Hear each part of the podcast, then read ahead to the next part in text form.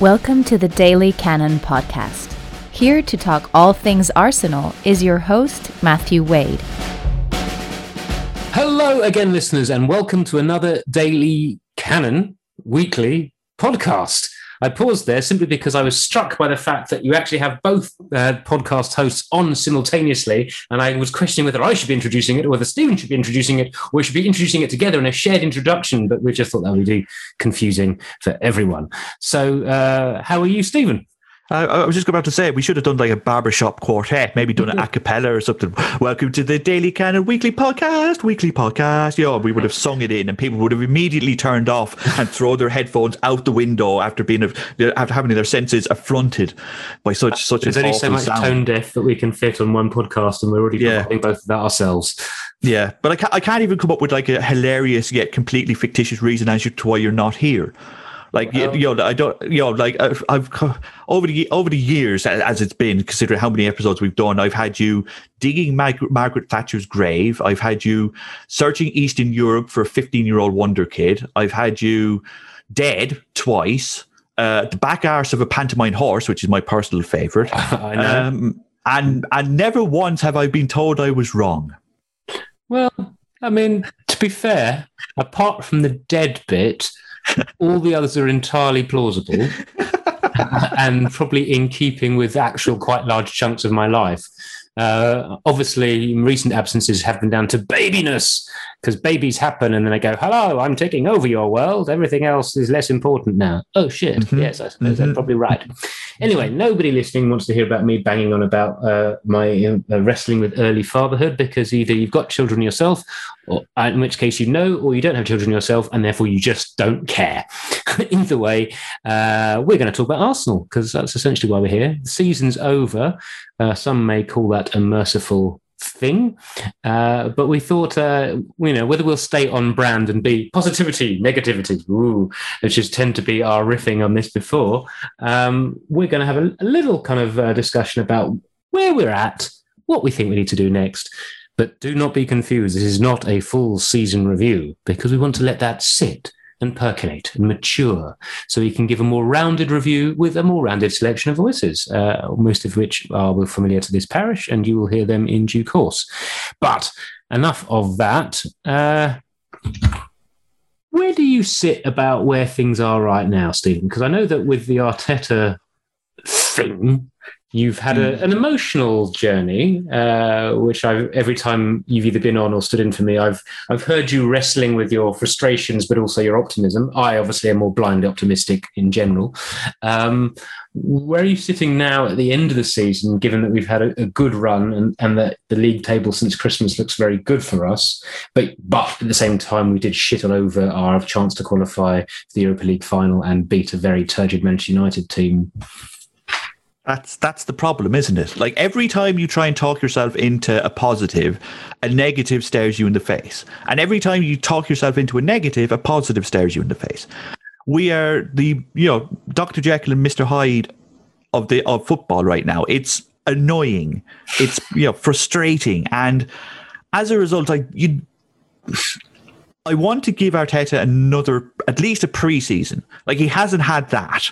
No. And it's clear that when given a bit of time, he can get this team into a bit of shape and into a bit of discipline. Like they defend quite well. Hmm. For a team that doesn't have many defenders, they defend quite well. And now it's is it because of an extreme, you know, commitment to playing two banks of five? Yes, but we've just seen a team win the Champions League with two banks of five. So hmm.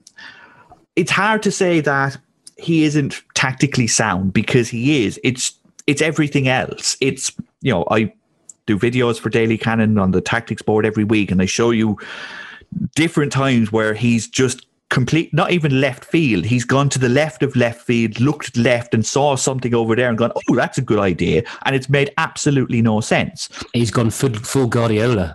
he's gone maybe even worse well you know like at least guardiola's rationale has some sense to it you know like I don't know. That- the Champions League final. I, I, I, no, I, I'll defend the Champions League final now. He had two defensive midfielders against Chelsea in the FA Cup semi final. It didn't work. He had one defensive midfielder in the league defeat. It didn't work. So, and his whole philosophy is overloads. It's numbers. It's okay. You've got six defenders. I'll play seven attackers. And he's looked at a Chelsea side that had eight defenders because we are now counting N'Golo Kante as two. I think you know, it, it, should be, you know, like the Chelsea. We had Roddy Doyle on News Talk over here, and he's a uh, the author of the, you know, the commitments, the van, you know, a superb, magnificent author, and he's a Chelsea fan. Apparently, like the, the nickname that Chelsea fans have given N'Golo Kante is the twins. Yeah, because because they're not sure which one they have because there's always two of them, and everyone's calling and, Thomas Tuchel a fucking genius because he's gone. Ooh, N'Golo Kante. Why don't we stop dicking around with him and just put him where he was always good in the first place? Yep. Ah, Galaxy Brain! What a genius! Yeah, and you know they concede four goals in a Champions League campaign. It's and that's that's the thing. That's the thing. Like, can we judge Arteta's tactics without the players? And I don't think you can. But should Arteta be playing these tactics without the players? That's it's that's the that's the juxtaposition I'm in. And until he has a proper preseason, because he didn't have one year one because he was hired in December, mm-hmm. didn't have one year two because he was playing the FA Cup final in the middle of it. So, is it the same? no, is everyone in the same boat? Yes. Did Thomas Tuchel come into a into a situation at Chelsea where they were playing four two three one with Mason Mount at centre mid, completely change everything and win the Champions League in five months? Yes. But do do Arsenal have N'Golo Kante? No. Do they have Kai Havertz? No. Do they have Mason Mount? Maybe in Bukayo Saka. But that Chelsea team spent the guts of 200 million quid last summer and won the Champions League, and everyone's going, oh my God, it's a tactical revolution. So Arsenal need complete. Arsenal right now, and I don't know if this is, you could maybe answer this better than me because I'm a football manager addict, but good God, you've got 20 years more than me on it. Right now, Arsenal in Football Manager 22, when they release it, Arsenal will be the best job to take in that game. Low expectations. Can, low expectations, complete rebuild. You can do whatever you want and you can sell everyone. Except for the kids, which no one ever does. Except for the kids. But but you but you've got an absolute feck ton of, of wage room. You've got a feck ton of players you can sell, and the board will go, say, grand, no bother, and you can build from scratch. That's the job. That's the job this summer. It's a full football manager rebuild. Is Arteta the man for it? Is Edu the man for it? We will find out. Yeah, I mean, the, the thing that gives me the, the, the uh, on brand cause for optimism is the fact that although there have been some some quality rickets, not just in the occasional tactical setup against Villarreal, but uh, and also uh, let's sign Willian on a free. Oh no, we should have checked if he actually fit into our style of play at all. Um, but aside from those, I do think that most of the business the club has done over the last year and a half, maybe even two years, certainly the last year, has been things which have made sense. You know, this, most of the signings, certainly since the big Mislintat splurge, which was uh, sort of half great, half shit, um, but most of the signings since then have been like, yeah, that either has worked or if it hasn't worked, I can see the rationale and it hasn't done too much damage. Uh, in the same way that, you know, the club has finally got rid of most of the dickheads after years of being, you know, w- waiting for Mustafi to stop being Mustafi uh, and, and, and being sucked into a full sense of uh, faith by, oh, he's had four good games on the bounce where he looks like an international defender. Ah, oh, we, we, it's all fixed now. Our survey said brain implosion, or trying to convince ourselves that Kolasinac can actually find a teammate with a football and if he's put under pressure, or that Mesut Ozil is uh, going to maintain his motivation levels after having his heart broken, you know, in various different ways around uh, 2018, and, we, and of course has not remotely been the same player since. And what's the surprise that all three have left? Kolasinac has done all right at Schalke, but that's because his role there is very simple. Mustafi shit the bed so bad they don't even want him on a free, even though they've been relegated. And uh, Mesut Ozil is now getting threats from the Fenerbahce fans for basically being a complete shagwanking disaster. Although yep. not even Arteta's Galaxy brain would have tried him at left wing back. Um, so I mean, these you know, and the signings, you know, the the kind of profile of players have been, you know, Willian was the exception, but you know, Gabriel, very sensible signing, right in the age range wheelhouse. Mari was a sensible signing, left-footed, backup centre half, willing to play that role, good price, has some experience, isn't completely new to England, you know, and a few other deals around that basis. Even Cedric, which, okay, it's too long a deal, but we needed a backup fullback, particularly when it looked like at least two of them might be off. As it turned out, neither of them actually left last summer. Um, more on that to discuss in due course. Um, so I'm sort of like, okay, well, at least we've gone from the situation where I'd look at our transfer business every summer and go, we've bought good players, but what are they supposed to have do in relation to each other? Uh, now, at least I'm like, okay, these are players which at least fulfill different roles in the team. Yeah. But then, as you say, this is a summer where there's so much on the line because there is so much reduction from the wage bill, but there's less income. But there's a lot more of a carte blanche. You know, Arteta's made it pretty clear that he's being backed to be ruthless. His words, not mine. And there's going to be some players that don't fancy having a season without European football, and as well as people whose contracts have only got a year left. So there's the potential for a lot of turnover. And we're going to learn so much about what what the future holds under a potential Arteta Edu's axis of either evil or good um, by what happens the next few few months. Because obviously now he's manager, Arteta's got a lot more influence over transfers than Unai Emery did as head coach? It's going to be like I said. It's a like you said. It's a carte blanche, and I don't think it can get any worse than what it is now, unless they get relegated. Like they have no European football at all, mm. and I'd rather it that way than getting into the Europa Conference League. That's not a shot at Tottenham. That's looking at what happened in 2013 and 2014, where Liverpool nearly won the title because they played every Saturday. That was it. And mm. then Antonio Conte comes in, gets spanked at the Emirates, decides, I'm not playing this four fullback anymore. I'm going to 3 5 2, wins 13 games in a row because he had time to train it in, mm.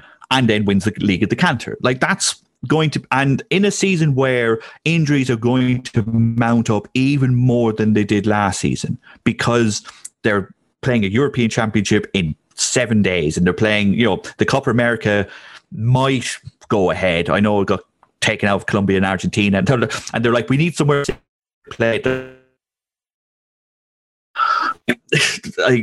that might not even go ahead, but the players are being ran into the ground. Mm. And mm. having rest, never mind time to train, having time to rest is going to be crucial next year. We saw Manchester United in the Europa League final; they're exhausted you know, like everyone was saying, you know, oh, Ole Gunnar Solskjaer made no subs. Who was he going to bring on? Like everyone, like Marcus Rashford has been saying he's been injured since September. Mason Greenwood pulled out of the England squad yesterday. You know, like it's play. Like there's so many players carrying knocks or injuries that they're not te- letting on that Saka going to the Euros. We say going to the Euros. It's in England. But if he doesn't play, I won't be that concerned because it's like he needs rest. You know, we have a danger of running them into the ground and playing Saturday, Saturday, Saturday, Saturday instead of Thursday, Sunday, Thursday, Sunday is a huge benefit when uh, you're going to have a compressed season next season because they're going to try and get it done earlier so they have more time for the following season because there's a World Cup in Qatar that they need to make two months for. Yes. That, just giving these players time to rest, recuperate, and recover is going to be key and that might be the difference between finishing six points behind Chelsea like we did this three times a week. We're playing once. Yeah, yeah. And and it's also the fact that as you alluded to, we're still finding out what we've got in this head coach, stroke manager, stroke, you know, rookie, stroke, whatever we want to describe him as. Uh, insert epithet here. Um, you know, we, he hasn't had the chance to really embed his ideas. He is primarily operating with players that were inherited. Um, not that these things excuse the underachievement of this year, but it but it does mean that we know that this year has been under an underachievement. We know there has been a marked improvement when when there was a number ten introduced uh, that that he felt would actually be prepared to run around. Um, but really, we we're still kind of there's still quite a lot of speculation about what he wants to do. Uh, because we've we've seen we've seen what we've seen over the last few months, which is like okay, it looks like that might be what he wants to do, but is that just because of the players he has at his disposal, and then actually there is an absence of uh, adequately uh, how can we put it both mobile and technical central midfielders. So the the the four three three that was mooted isn't possible because he did say in previous interviews that that's what he wants to do, but uh, but we we haven't really had the players to play that for most of the season. Um, or has he decided that actually now this four two three one with the players we have is something that could be aimed for for the future? I mean, certainly the the uh, level of interest in Ødegaard suggests that that's something he might be looking at, or is he thinking of something of you know having something close to what Man City do and just having one bloke in the middle of midfield who can cover a shit ton of ground and kick people, and then loads of ball playing players ahead of that. And we're still at the point of trying to work that out because we mm. know that the squad he has is a squad that three manager stroke coaches in a way would, would have liked to have taken some, taken some major surgery to. And, yeah. you know, some of that surgery has happened. Some of that surgery will be probably happening this summer. Um, and there's a it's lot. Not, it, it's not surgery that's needed. That's the thing. It's nigh on amputation. Like that's it's a form of surgery. yeah, well, yeah but, but, but, that's the thing. Like, I wasn't thinking like, of keyhole. no, but like, I, I, I don't mean with a chainsaw either. But like, how many player? Like, if you look at Arsenal, if you wanted to build a team, say that was going to compete for not the title next year because that's look even there's nothing strong enough to make me think that but if you're going to say right these are the players i want to build around how many are there on like count them it's start from the back leno eh. tierney yes any other defender gabriel S- Gabriel, okay. Saliba, if he's if he if yeah, him and Arteta can get on the same page, because he's been brilliant for Nice, but playing in a system that requires him to run, and Arteta doesn't want his defenders to run. Can can Arsenal build a side with that three? And then they need how many midfielders? Yeah. Because they have right now they have one. They have Partey. You're not going to win anything with Granit Xhaka is your midfielder. We've seen it. We we have five years of proof. It's it's the exact same thing I said with Mesut Ozil three years ago. If you want, if you believe that he's going to lead you to it, build a team around him. If you don't, get rid. And they did two years too late. It's yeah. the same now with Xhaka. If you think that Xhaka is going to be the linchpin of your midfield for the next five years, he's two, what two years left in his contract. Yeah, yeah. If you if you think he's going to be the centerpiece of your midfield, you have to give him a new deal now. Yes. If you don't, you have to sell him now.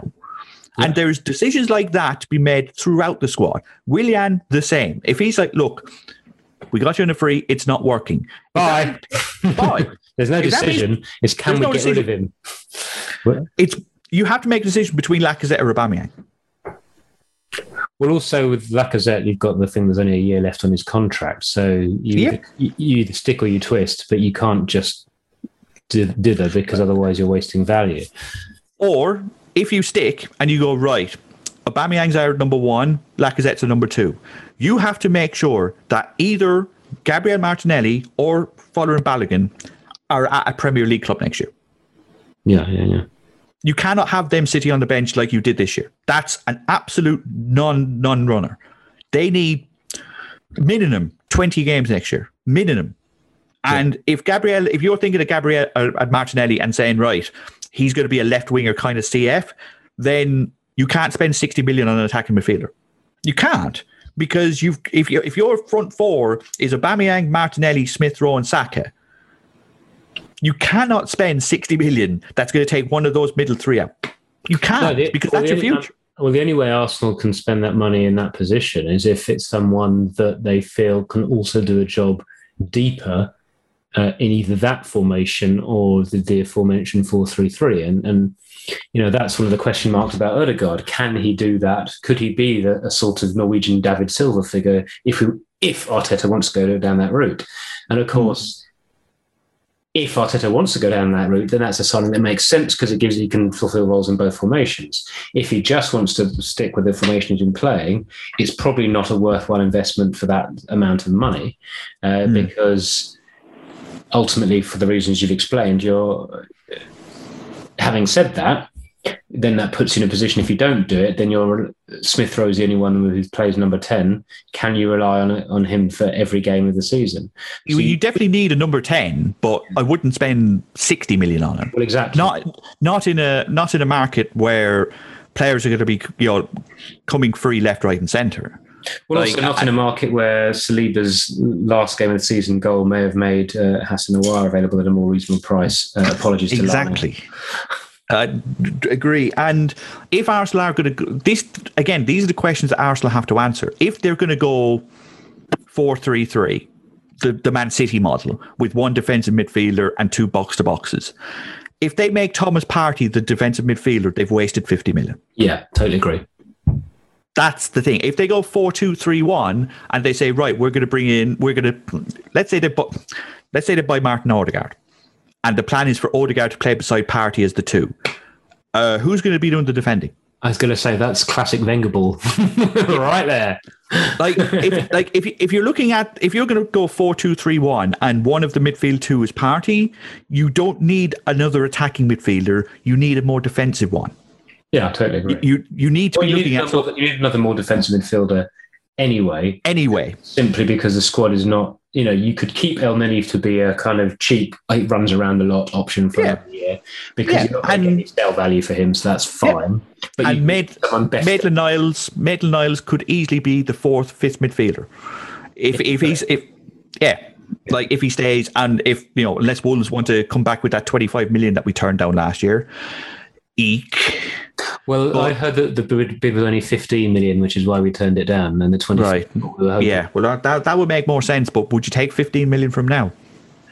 Um, it, I mean, it really depends on what what he wants and what he's willing to do. You know, if Yeah. he's, if he's willing to be a backup midfielder who also does job at fullback, then no, keep him because you know the homegrown quotas need we mean we need homegrown players, and he's a player that has shown that he can f- play to a certain level in both of those roles. But if he's like, I'm not playing fullback, then you sell him. It's as simple as that because he won't get in the games as a central midfielder. Yeah. But that is, you know, I mean, that's why obviously there's been all The of the only uh, from from Brighton, uh, although you know there's talk that Liverpool might want him and that. yeah, like But that's a pl- that's the kind of player that fulfills the role you're talking about. It's someone who is a v- is very proactive, very ca- can play more expansively, but is basically a proper defensive midfielder. Same with this lad from Anderlecht we've been linked to, um, Albert Sambi Lokonga, who uh, I've only seen highlights of, but looks like a, a very similar sort of player to Bissouma, only slightly more expansive in terms of what he can do in carrying the ball. But they're basically proper athletes who can win the ball and uh, and are technically uh, competent and, and positionally intelligent. And we need, whether it be either of those individuals, but we need someone who can do that in the squad, regardless of anything else. Yes. But how much you are prioritizing a certain tactic depends how much money you're prepared to spare spend for that role. Yep. Like I said, the only re, the only way I would legitimize spending like proper money on an attacking player this summer is if you're going to say that you're not spending any money at all on a backup left back, and that Saka is going to be basically both your starting right winger or left winger, whichever way you want to play him, and your backup left back. Ryan Bertrand Right? on Like- free. you know you want it. Come on, Edu. but we can't. the voices we they're hearing, though. That, I'm not saying that's what we want. I'm just saying. I know, the, I know, but we can't we can't complain about getting Cedric on a free, and then next year by the lad who played opposite wing from him at Southampton on a free, like. And Bertrand is 31. Bertrand, like the, the Brian Bertrand we have in our head is the 23 year old who bombed up and down the left wing. That's been gone for three years. He is not that type of player. So yes, he's a backup left back, but he would not be a backup left back in what we need, which is someone who covers every blade of grass on the left wing because we don't play a left winger. We never play a left winger. If it's Martinelli, he cuts inside. If it's Aubameyang, he cuts inside. If it's Smith Rowe, he cuts inside. You know, the only time we play left winger is Saka, And he drifts. And he drifts, which is what we want him to do. Because the last thing we want to do is pigeonhole him and say stand there, because his danger is the lad can turn up anywhere. You know, use his versatility. So if you're going to be bringing in someone, like I say, it'd probably be you know, the the young lad from Hibernian. You know, it needs to be someone coming in. God, what we would give for Gael Clichy right now.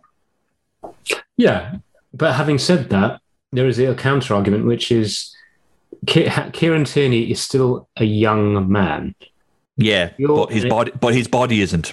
No, it's true, but he, he injuries permitting, he's no, he's the first choice left back for the next five years. You know. Oh yeah, yeah, yeah, yeah. So again, what young player with aspirations of playing regularly is going to that is capable of playing at the level we want is going to want to make that that leap. We're either going to have to get someone that's sufficiently young and inexperienced that yep. they're going to cost you points when they play at Premier League level, or you need someone that's a bit more grizzled who's prepared to to accept they might only play 20 times a season in all competitions. And that's yeah. uh, for me, that's why even though even though Ryan Bertrand is not a good example, that kind of transfer of that kind of player makes a certain degree of sense. Yeah. Uh, because you just want someone who can fill the hole. Yeah. yeah. Like it, if if Calum if Calum Chambers or Ainsley Maitland-Niles were left footed, we wouldn't be selling either. Yeah, of course. And, and, and well, that relates to the other point I was going to bring up on the subject, which is that either you're trying to get someone that can do the same job as Tierney on the left, or you're looking for someone who's more defensive, as is to give it a tactical option, and you're looking to then bring in a right back, you know, who is who is the next next version of Hakimi at Inter, who's Good luck with that. yeah, well, not him, but you know, someone who has uh, who is an overtly attacking right wing back. Problem is, there's none of them. Like, like go go through all the attacking right backs in your head right now in the world. Well, I mean, the, the, the, newspapers are determined to, determined to tell us we're going to be buying Max Aarons, even though his his uh, his value is going to be uh, through the roof having Norwich yeah. promoted. But um, but that's um, the problem. There's no like there's no one of like yes, Hector Bellerin before his injury obviously would be perfect, but we can clearly see that he's down a yard, if not two yards of pace, and he's never he's never had. He's been an okay crosser and an okay dribbler and an okay pass, but never anything more than that. And that part of his game needed to kick on the more his pace deteriorated over time, and it, and it hasn't. So as a result, with Arteta playing super wide and all of his play, especially going down the right, you don't need to be Trent Alexander Arnold to you know work at this, but you need to be at least a threat as a crosser, and Bellerin isn't. No. So no. find finding someone of and that has at least decent attacking capabilities is a must. Just so he acts as a decoy, so that Tierney has more room to go down the left. But again, like Tariq Lamptey at Brighton, the next big thing, pulls his hamstrings out for six months. Like, you know, Baku from Wolfsburg, everyone's looking at him because there are no really good attacking wing, uh, you know, right backs that just play right back. You know, the cat- what, what about that fella Celik who's just won the league at Lille to give them some more money? Ah, he's all right. Like he's he's not great. He's he's all right, but like it's it's the French like it is the French league. Yeah. You know, like we've just we've just spent 72 million on a winger that was carving up the right hand side of the defenses down that year, and it's taken him two years to get used to the league. It's it's a tricky one. Like Real Madrid are resorting to playing Lucas Vázquez as right back. Yeah, you know, and I bet they're feeling great about letting Hakimi know and go now. yeah, but they brought in Odriozola, they brought in you know Carvajal, they brought in you know, and none of it's working. You know, they brought in I the mean, best young. Carvajal's a fine fullback, but he's just had so many injuries. Yeah, and yeah. that's the problem. You know, Bayern Munich, you know, got Benjamin Pavard at right back. Yeah, they're playing Joshua Kimmich at right back. Yeah. You know, like, and you compare that to all the left backs. They're playing Alphonso Davies left back and Joshua yeah. Kimmich at right back. You know, the hare and the tortoise. It's, it's, it's got like, you know, Barcelona can't find a right back to save themselves. You know, if they go from Dest to Roberto, they, no one. Of course, speaking no, of this, we've been linked with Mazraoui from Ajax um, as another right fullback. Uh, yeah. Although he's he's shall we, shall we say he's a bit closer to Mr. Chambers than he is to Mr. Yes. in terms of yeah. stylistically. Uh, but then, if you so if you want an attacking right back, you have to go English. But they're all at good clubs. Reece yeah. James, Trent, you know, like it's, uh, you know, unless you want to go, unless you want to go completely left, left, left field and go James Tavern, uh, Tavernier, from, from if, if, if you if for Rangers, but like it's defensively, like, no, thank you. No, you know, it's so. What do you do? Like it's, you, it, it you, might be the case of hope to hell that the club, ha- in its after having sacked all its scouts, has has at least data that can find it players that we haven't thought of. and, and that's the problem. It's like this is where you want like yes, it was Sven Mislintat who said we need a world class player. Let's spend sixty million on Pierre Emerick Aubameyang. Mm. Six months after not being at the club when they spent fifty two million on Alexander Lacazette, mm. you know, like it's like most of his signings, like you said, have worked out. You know, if we buy Guendouzi, what do we buy Guendouzi for a million? And like no, no, we're pro- six, six or seven million. Six, six or seven, okay, but still, like if we get ten from from Marseille, it's a bonus. You know, like most of his signings have panned out, but it's going to be the Aubameyang one that he's judged on, and well, it's never fit. I don't think that's so, what it would be judged on because most people would still do that again. They just wish they hadn't done the Lacazette thing directly before. Yeah. Um, but it's it's more on the on the things like Torreira you know, and, and players like who actually was a significant signing. Um, and we all we all loved it. Let's be like none of us yeah. are going to say that was a bad sign. Eh, eh, when Torreira signed, we were like, finally, a defensive midfielder who's really good at tackling and can knock the ball around a bit. And then we played him at ten. Yeah, then Unai Emery broke him, and then Arteta, and then he sort of Arteta came in and didn't really fancy him. And no, the, the thing with Torreira is he was he turned up and we were excited because it was the type of player that we'd been wanting for years and years and years. He's brilliant for Sampdoria.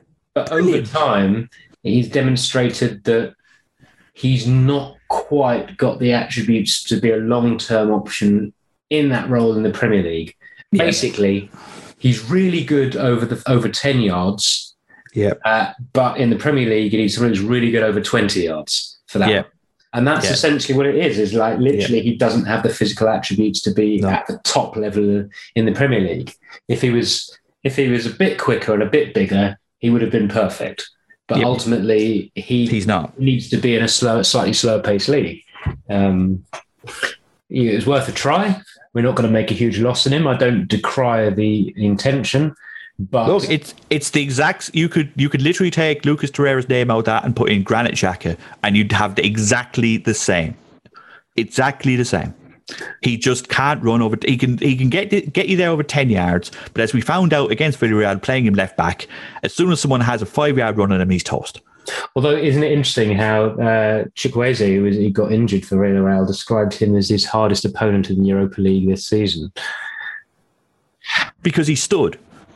Yeah, because he yeah. didn't. He, like, he was the only one. Like Chukwueze is a very tricky winger. He's explosive, but Xhaka was like, "I'm not fouling you, so I'm just going to stand in front of you. Yeah. I'm not going to buy any of your dribble moves. I'm not going to buy any of your feints." And Chukwueze was like, well, I'm so used to having to dribble past people. I don't want to just knock it past you, Theo Walcott style, and run past you. Yet, because we were so deep, he couldn't do that either. Yeah, yeah, yeah. yeah. So, so, like, it's it's one of those ones where anytime we did get him one on one in the first leg. He sauntered past him, but he but Arteta knew full well. Well, I can't let him do that, so I'm going to play basically five at the back. You know, have, have everyone you know encased in front of our penalty area and make sure that there isn't that space behind Xhaka to run in. Yeah, which was smart. Which was smart, but it meant playing Xhaka at left back. Yeah, which which wasn't. You know, like it's yes, we had when we had the ball, it made sense, but that's only half the game, and also, it didn't make sense because we didn't we didn't have Xhaka in midfield, and ultimately, in a slightly slower paced game, you do want a player who's got the strengths that Xhaka's got. Um, mm. As Adam, you said before, Xhaka represents a glass ceiling for this Arsenal team. Uh, I, I do think that he's a player that, if he'd be willing to accept a squad role, could still be very useful. But, uh, but as I say, the contractual situation means you kind of have to make that decision. Yeah. Uh, and I think most Arsenal fans, even though there's more support for him now than there has been, certainly any time in the previous couple of years, he's not the guy you build a team around. You know, he's he's a better player than most people have credited him for, but ultimately mm-hmm. he's not taking you to the promised land, and that's yep. that's that. Um, yep. And as you were saying, there's a lot of decisions to be made, and, and, and a lot of them depend on what what's the long term idea and that's going back to what I was saying. That's the thing we don't know yet. We know, we know what's the you know. Arteta first came in, he was like, okay, everything's fucked up. There are certain things we just need to sort. Stop people acting like dickheads. Stop people uh, taking the mick. Um, just bring some standards of professionalism back to the club. Then it was get the dickheads out, teach the team how to defend, uh, and then it became okay. Now the team have sort of learned how to defend. Let's try and get someone in, in the half spaces. But it's been sort of one building block at a time. Uh, most building, most of which have come at the slight expense of other things. But this is this is the opportunity to show us okay, what what's the actual plan here, rather than just putting out fires. Uh, yeah. And I think and I think a lot of people because Wenger was so good at squeezing some attacking juice out of his players, regardless of regardless of their relative talent levels. It, sort of made people underestimate how bad some of the problems were. I think, particularly, you know, I mean, those of us who are obsessive about it obviously realised that wow, there's some people in this club that should leave the club for the benefit of the yes. club. And look, we have to. Uh, I'll be Mr. Positive here for a second. Like we have to also give not credit, but we also have to state how hard a job this is. Yeah. Like right, like this in terms of oh well, all he has to do is get back into the top four. Okay, let's look at it. Let's look at the people above us. Uh, Everton have just lost, you know, Carlo Ancelotti. They'll get in someone but that might be, you know, Aston Villa reached their ceiling. So we're still talking about the top five and Leicester. Are Leicester going to be better next year with Champions League money and Brendan Rodgers still there? Probably. Probably. You know, like, uh, probably. You know, again, I'm giving Brendan Rodgers no credit because fuck him. But, you know, that team is really bloody good. So that's one, right? Then you've got to get past Pep Guardiola, mm-hmm. Jurgen Klopp, Thomas Tuchel, all three who've won the Champions League. Uh, and then whoever Tottenham gets in, and if it's Antonio Conte, someone who's won the league in the Premier League. So that's the challenge ahead. Of Spurs, sorry. money makes the world go round, the world go round. Like they they paid Jose Mourinho, what was it, fifteen million a year? Yeah. Like like Conte would take two thirds of that. yeah. You know, like it's you know, and if it if if his remit is keep Harry Kane, or if his remit is, I want to spend money, and they go, right, okay, Manchester City are about to bid us 120 million for Harry Kane. Here's your here's your money. He might take that. Mm. He he just might take that because he's not allowed for staying in jobs. He might give me a two year contract. If it works, yay. If it doesn't, oh well, I'm off anyway. Mm. So you know he's got a bit of English on him. Obviously, he's won the league at Chelsea, so it's not like he doesn't know London. Like it's but that's that's the scale. That's the scale of the job ahead of him. He's got you know three Champions League winning managers, a Leicester side that really that won the cup. God knows how much money United are going to spend on that attack, and maybe another centre back, and then you know Tottenham bringing in a manager who, if you are in the Arteta out bandwagon, they're probably going to be getting the manager that you want. Like you might want Antonio Conte, you might want Mauricio Pochettino. They're probably going to get one of those too. So, you know, like that's six clubs that Arsenal are going to have to finish at least ahead of three of them. Yep. That's not easy. you know, yeah, so, I mean, I, mean I, th- I, think most Arsenal fans recognise the reality. They recognise that a title challenge is cloud cuckoo land at the moment. Top four is possible, but requires stars to align. It's about get, it's about getting getting that you know making sure that we're the Europa League again uh, but with not through the back door. And that's that's a realistic ambition. It's not an easy ambition, but it's a realistic ambition. I mean, obviously, so much depends on. We keep on hearing these whispers about the Kroenkes putting their hands in their pockets, but I would see. Much, I would believe that when I see it. Yeah, exactly. You know, what like, level? It's to what level? Uh, I mean, I think they're going to do something that arena because otherwise, otherwise it's going to get uh, pretty pretty tasty. I suspect uh, although for everything they did in St. Louis and not to give a shit, I do think that there's something about English football, English football crowds that and uh, the sort of culture of English football that that hostility can be sustained in a much more visible and public way for a longer yeah. period of time. Yeah. now, now look, St. Louis are bringing the Kroenkes to court. They're, the, yeah. the city of St. Louis wants to sue the Kroenkes for one billion dollars, and that's not with an M, that's with a B and it's going to court. You know, they've managed to find a judge that will take the case. And again, the stadium that he built in you know outside Los Angeles is worth three billion. Yeah. So like he's he's up money. Like this man, this man is from St. Louis, Missouri. Yeah. This man bought a piece of the Los Angeles Rams in order to take them to St. Louis, gained majority control of the St. Louis Rams, had a stadium built for him, lovely dome, built in 96, 97, lasts for 20 years. He goes, like every American owner does in that sport and every other big sport. Oh no, I'm poor. I need the city to build a new stadium for me. City told him to swivel, so he swiveled. Literally did a U turn 180 and went back to Los Angeles. Yeah. yeah. Like it's like like we're asking that man to have compassion. We're asking that man to have a conscience. I don't think I- we're asking him to have compassion or a conscience. All I'm asking for him is to recognize that uh, if he doesn't act, then his very expensive, prime visible global asset, you know, Arsenal might not be worth as much as, as, as the Rams, but in terms of global reach and potential worth, it's far outstrips them because nobody outside of America really watches American football. Thank you very much. True. Uh, but but to, to to counter that, they're they finished eighth. This is the worst season Arsenal have had in 25 years. This Yeah. is the worst season that if you're under the age of 30, maybe even 35, this is the worst Arsenal team you've ever seen. Yep. And someone just bid 2 billion from last week. Yeah. But he must, just through pure cold hearted business uh, angle, particularly now the European Super League has been, uh, shall we say, shelved. Po- postponed until a future date, I believe. Yes. Uh, he must recognize that the asset value growth of Arsenal Football Club has slowed significantly, and without further investment, if Arsenal continue to go backwards and not be a European team anymore, there's an there's an asset there that could easily, with a bit of success, be worth four billion in three or four years. Yeah, yeah. yeah. But if it does nothing, it could actually either stagnate or even reduce in value. Yeah. But So- he paid in total what?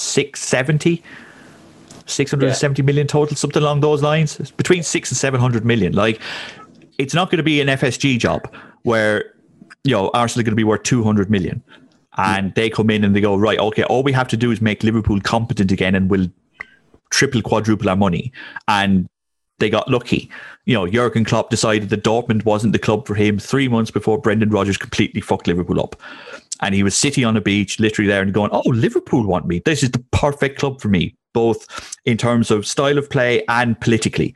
You you could not have found a better person for that city than Jurgen Klopp. Totally agree. You know, like you know, like never mind Fitz. Uh, this is this man was uh, tailor made for Liverpool, not the not the club, the city.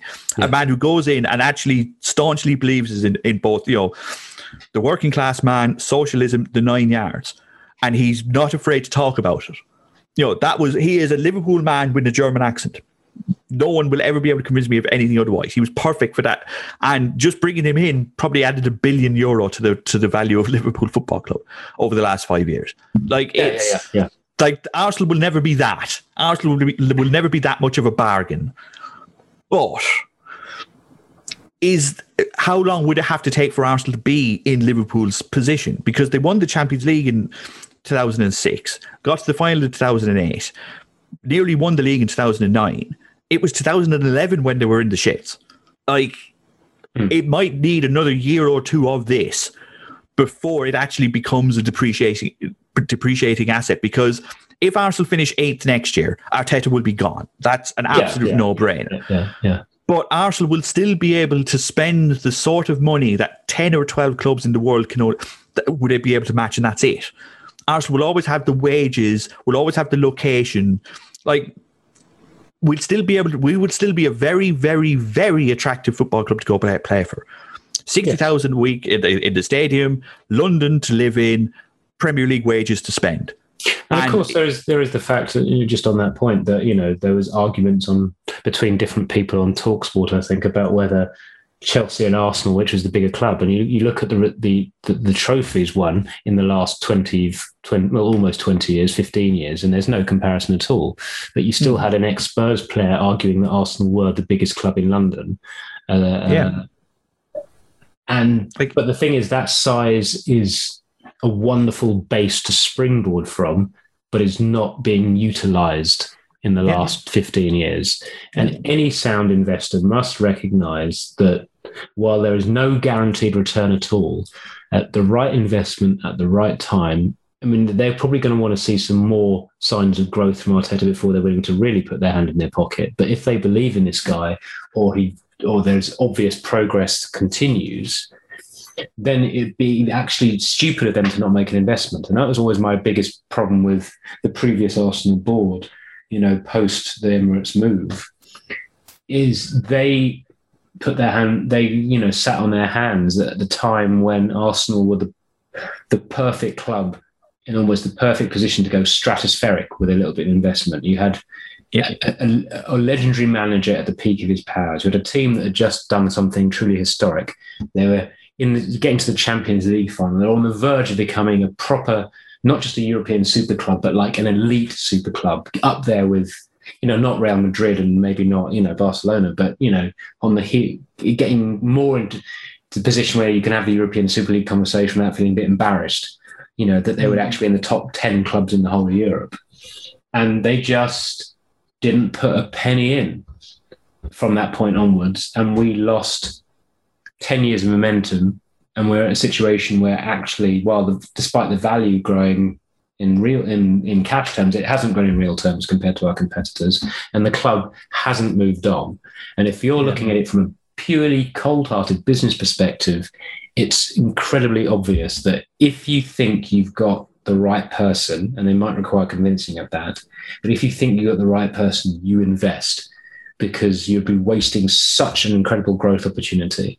Like, imagine how much Arsenal be worth if they actually finally won the Champions League. a lot, because like a lot more. Like already a huge super club in terms of value without having ever done anything of any note in European competition, bar a couple of Cup Winners' Cups and the Fairs Cup in 1970. Yeah. Yeah, and look, like, like we can be, we can be your, you know, rose tinted Arsenal fan here and say, well, look, if it wasn't for, you know, a bounce of a ball in 2006, they would have won the Champions League. If it wasn't for the, you know, Yeah, yeah. if it wasn't for Wayne Bridge in 2004, they probably would have won the Champions League. And if it wasn't for Eduardo having his leg broken in 2009, they would have won the league there, and they would have been able to, you know, if they'd won the league there, Cesc doesn't leave and Robin van Persie doesn't leave because they would have already won the league they wouldn't have had to gone to Barcelona and Manchester United in the search of the trophies that they were would that would they would have won, went on to win because they would have already won them. Like you would have been able to keep that. So there is a sense of bad luck in there as well. But it was the fact that Arsenal uh, in 2006 moving into the Emirates. Yes, we were in the middle of you know Jose Mourinho ball and that, but when Liverpool are buying Fernando Torres out of Atletico Madrid, you know when when that, those are the types of players that Arsenal should have been going for. Well, Not Eduardo out of out of Dynamo, out of, you know. Yeah, I mean, more personally, that when we decide that we can't pay more than 10 million for Cristiano Ronaldo a few years earlier, because again, the directors aren't putting any money in at all, you know. Yep. Diamond Danny put a little bit in, but the rest of them didn't put a penny in and all worked, Yeah. walked away very rich people. Yep. But they could have walked away doubly rich if they'd just been smart at that time. Yeah. Because at that point, we still had the manager with the appeal. We still had the, the elite players with that appeal. We Yeah. still had the scouting network that was the envy of Europe. You know, we were still Yeah. getting Zlatan. You know, yes, we there was the trial thing, but the fact is, he was he was still being spotted before he even went to bloody Ajax. You know, um, and but the problem is, is we can't claim it's bad luck because teams who are genuinely competing for European honours, they don't just get one shot. You Yeah. know, they don't just get one shot at the league title in five years. They don't just get one or two shots at the Champions League. They're always in the conversation. And Arsenal have thrown away a position where they should have been that club. Uh, but the thing is, because of the size of the club, they're never going to be that far away. It's just at the moment, obviously, domestically, it's very challenging. But there's a reason why the two major European finals have three in, English teams out of four. Um, you know, the Premier League is the most challenging league in the world, and you can be the fourth best team in the Premier League and still be the eighth best team in Europe. Yeah, yeah, easily. Like I said, look at the league table. Arsenal are eighth. That's an abomination. They're six points behind the European Cup winners. Yeah, who they beat They're- twice. Who they beat twice. you know, and one one of them was you know three weeks before the European Cup final. Yeah, or a month a month before the European Cup final. Like it's there's definitely something to build on, but that I think that's probably where we you know that's where I think where we both are is that as I said at the start of the pod, this is a football manager's wet dream. This is where you can go right. Okay, I've got lots to work with here, but it's very easily screwed up if you sell the wrong player, if you make the wrong decision, if you you know if you offer if you buy you know Shkodran Mustafi for 35 million. If you buy Granit Xhaka for 35 million, you know, you can buy Mesut Ozil for 40 and Alexis Sanchez for 32 all you want. But if you spend, you know, a lot of money on Mustafi and Xhaka, it's not going to work. It's just not going to work. And it's going to be interesting to see what Arteta and Edu do here, the pair of them, because they have one shot at this. You know, they, they don't get re they've already used their get out jail free card with last season. You know, like the Yeah. and I don't even I, I don't mean the whole of last season. I mean from the moment they won the FA Cup until the moment Emil Smith Rowe started his first game. That's your us forgetting that ever happened is your get out of jail free card. The fact that there was no crowd to watch that dross is should you know if if Arteta is still at the club at five years time and we're celebrating winning a league or a Champions League or a couple of trophies, the fact that there was no fans to watch that miserable football yeah. will have saved his job Oh, undoubtedly. you know, so let's not say that we are we are hundred percent behind Arteta here. We are very much let's wait and see. We are very much he needs to come out all guns blazing after the summer and go right. Here's our new team. Here's what I want to do. Here's this is my blueprint. This is what how I want the Arsenal to play. If it's still a mishmash of last season, go you know, we know that the stuff that worked that didn't work last season isn't going to work this season, especially when Liverpool now will have a full preseason, and United, and City, and Chelsea, and Tottenham, and Leicester. You know, everyone's getting a chance to reset. Mm. So will we. You have to take it. You absolutely have to take it. And if you don't, we have to bring in someone next year who will. As you say, well, you know, even m- me and my endless optimism, it's, I'm not saying that Arteta's the man. All I've ever said is he's shown me enough to make me think he's worth more time because I think I don't know if he'll do it at Arsenal, but I think there is an excellent manager there. It's just a case of whether he finds all the components quickly enough for us. And then he's lucky enough to be in a club which is huge, where we're willing to give him more time than most.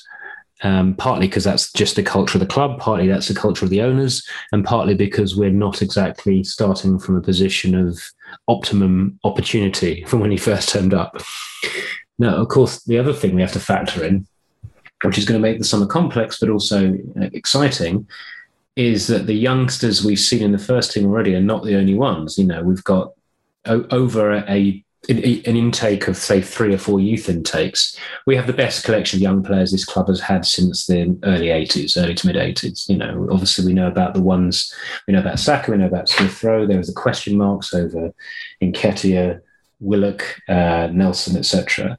But also we've you know we've got Miguel Azeez coming up, who looks a proper player. You've got Flo Balogun coming up, and then the, and then the, the group that were just in the under 18s this year has a great breadth of talent. Maybe not anyone quite as good as say as a Wilshere or a Saka individually, but the breadth of talent across that group is fantastic.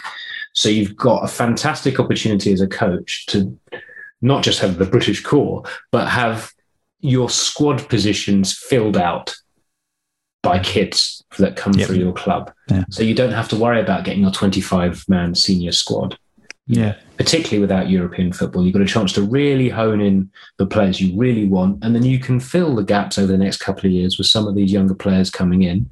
And most of them won't make it, but they'll add to your transfer kitty as long as they get a bit of exposure.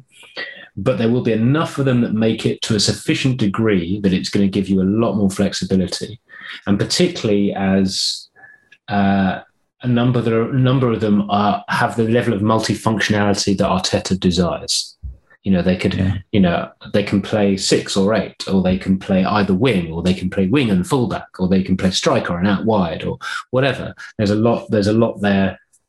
It's just about making sure that you show enough growth in the next year to have the opportunity to reap the benefit of those young players coming in and, and, and, and fleshing out the squad for when we're back in a European competition. But even like probably just to sum up, maybe before we go, but even that's not a complete home run for Arsenal either. Because do you know who else is having a great academy right now? Everyone. Yeah, it's true. It's true. Manchester City have their best young crop in 20 years. So do United. So do Liverpool. So do Chelsea. So do Leicester. Tottenham, eh, maybe, maybe there might be a year or two behind everyone else. But look, Norwich. Like obviously picking up Buendia was you know for a cheap deal was fantastic, but Max Aarons, you know uh, Andrew Omobamidele, the Irish young man yeah, yeah, who, yeah, the centre, he's unbelievable.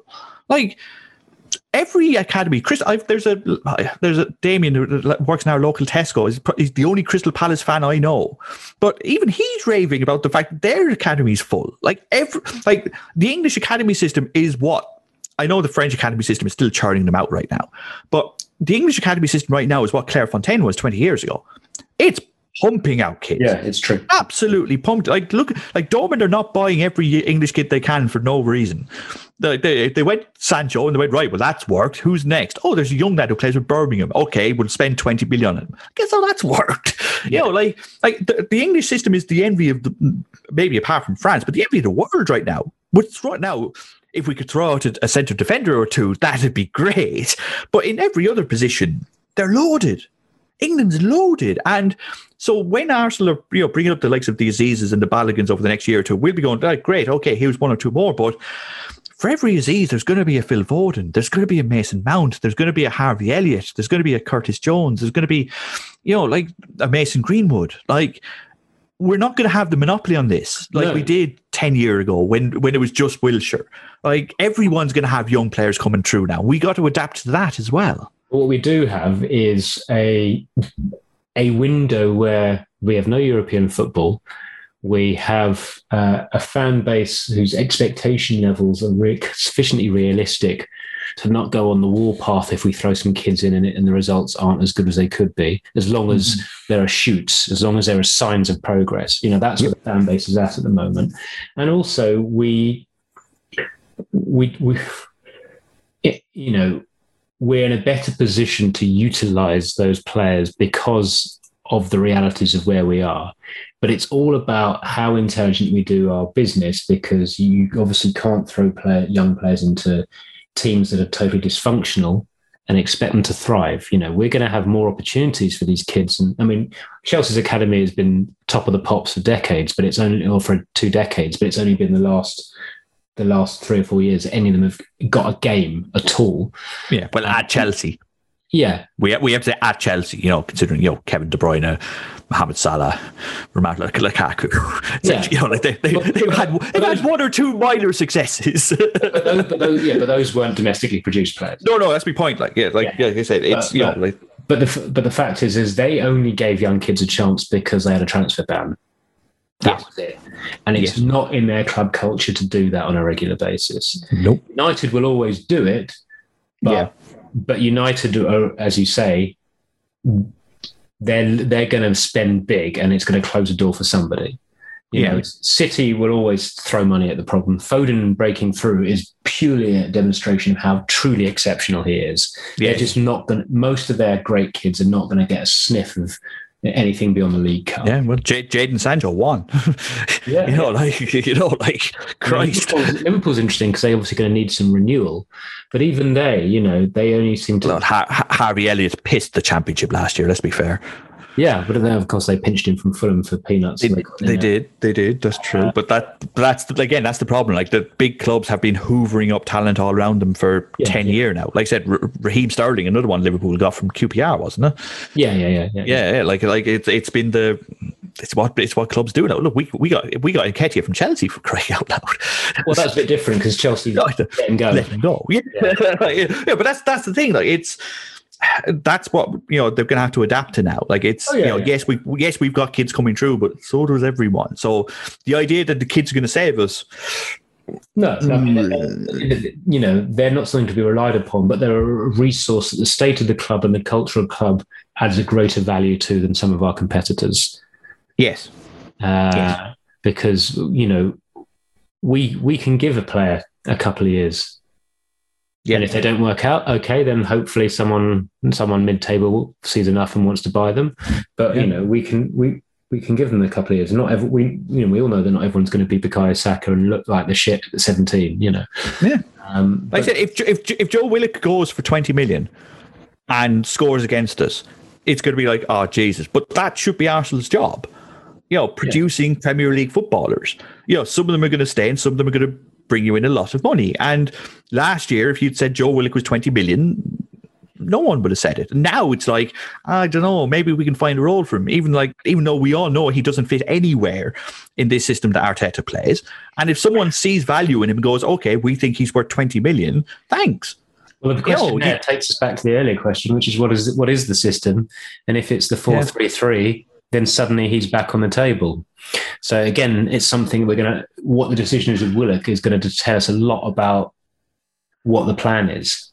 Because if we're playing four two three one, there's not a lot of point really keeping him if a, if a good bid comes in, uh, you know, 25 million or something, because he just won't get the game time for us. Yep.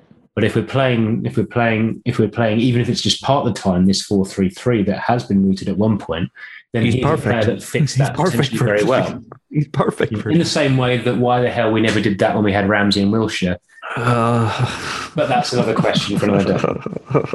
Um, I need I need beer. So, well, on that note, I think we'll we'll we'll we'll take a pause there. We've done a bit of a, a state of the nation. Um, I- I mean, all I will say just before we wrap up, we, we, we've mentioned the links to defensive midfielders Bissouma and, and the chap at Anderlecht whose name's temporarily escaped me. But what do you think about this story about the Ajax goalkeeper? oh Um, nah nah, what's his name? Oh nah, etc. Exactly. etc. Um, Um, it, it it all depends on whether you believe him. What do you mean? It's as, well, he's he's serving a twelve month uh, Oh, right. drugs test for, for for for a substance that hides the use of steroids. Like if if you believe that his mother that his missus was taking a pill and he took one by accident, good for you. If he's telling the truth, good for him. If he isn't, I you have to be damn careful with these things. Like you have to be you have to be hundred percent certain that a he wasn't on. You know, and again, he maintains that he never did. And if you're a lawyer listening, I, he's entitled to these the assumption of innocence. But if you think that he was on performance enhancing drugs and performed to that level, then can you be certain that he can remain perf- performing at that level when he's quote unquote clean? And that's what you got to buy into. You you cannot buy if you think that he is guilty of what he took, then you cannot buy him on the basis of his past performances when he was most likely on something that you suspect he took. which is why the idea that uh, if his ban gets extended and he's available for two million, or if his ban is upheld and he's available for two million, that versus Again- ten million if it isn't upheld, if it is Again, you're you're you're spending money on something that might not exist. You're spending money on performances that were artificially enhanced. Like if he wasn't taking anything, then fine. Like I said, if he if he comes in and he goes, "Look, I wasn't taking anything. I fucked up," and he's and you believe him, then you are buying him on the performances that he did legally, Hmm. and then then fine. But you have to be damn sure about it. Is my point. You have to be absolutely certain that he was clean. mind you, because if you're- hypothetically, he's probably still better than Runar Runarsson. True. So I, I, I think even if he was an, as a hypothetical entity entirely, he still might be greater than Runar Runarsson, hmm. but which is maybe maybe this is me, but maybe I was slightly more delighted than maybe many other Arsenal fans, including our own Paul Williams, that to see Brentford go up yeah, because now that now that means we can't buy David Raya. yeah. Who is You know, a goalkeeper? I think of a good and high enough standard. me neither. But if Brentford didn't win that game, I think it was an absolute certainty that we were buying him, based on the recommendation of a goalkeeping coach, like who also put in a, go- a recommendation for Runarsson. So, what you know, it's God. There's a lot to do. There's so much to do. Like ha- half of me, the, the side of me that enjoys chaos is going to love this summer because it's going to be. it's going to be an absolute mess. And I kind of want to see what comes out of it. But at the same time, as an Arsenal fan, I'm going to be putting whatever hair is left on the top of my head, thanks to everyone on YouTube who watches my video and has pointed out that they are blinded by the light shining off it. Thanks for the confidence. But yeah, it's it's going to be chaos. It's going to be messy. I have no idea what's going to happen. And half me loves that and half me hates it. Well, at least we shan't be bored. At least Even we if have the something to football's record a boring, everything else won't be. Yeah. Yeah, well, like, like, like the the preseason the preseason tour is going to be starting a month from now. Yeah, yeah, yeah. You know, the Euro is starting what Friday, uh, eight days the, on the eleventh. So that's going to be lasting almost a month, and then we'll be straight into preseason. So Not you, to you get a podcast every week. Yeah, uh, and of course, from an Arsenal perspective, then we'll, have, we'll late in later on in the season we'll have the African Cup of Nations to consider. But let's not bring that one up now. okay, well, I think we're going to leave that there. Um, I hope that uh, those of you who managed to make this far found that some of the conversation we had is at least thought provoking, if not necessarily thought resolving, and uh, have enjoyed it to some degree. Um, we'll be obviously doing podcasts throughout the summer. We're going to be stepping up our audio visual productions ooh, uh, uh, during the uh, summer break. Uh, although I, pro- I don't know how many Euro specials we're going to do, like all the, all the newspapers. Uh, we might, might might try and stay a bit more loyalist to Arsenal content, but we will be hitting you with a proper full end of season review, individual performance analysis, and plans for individual players in due course. Not much else to say except thanks as always, Stephen. A pleasure. Like I said, nice to be on this side of the microphone for once. The pay is not as good, but eh. Well, what can you do? Uh, I know that feeling only too well. And thanks again, listeners, for getting this far. Um, have a great week, everyone. Uh, don't get too caught up in what's happening with the international friendlies. They don't really matter. And enjoy the sun while it lasts, unless you're somewhere in which case it isn't sunny. Hello. Hello, Hello from somewhere. In, uh, Yeah. in the Republic of Ireland. rain here. To, yeah, pissed rain here today. Christ, it's Ireland. It's summer. Like it, we get three days of sun. Okay, well, that one was for the actual uh, London based Arsenal fans. We don't often pander to very often, so take that and run with it. All right, have a great week, everyone. Look after yourselves. Bye bye. Good luck.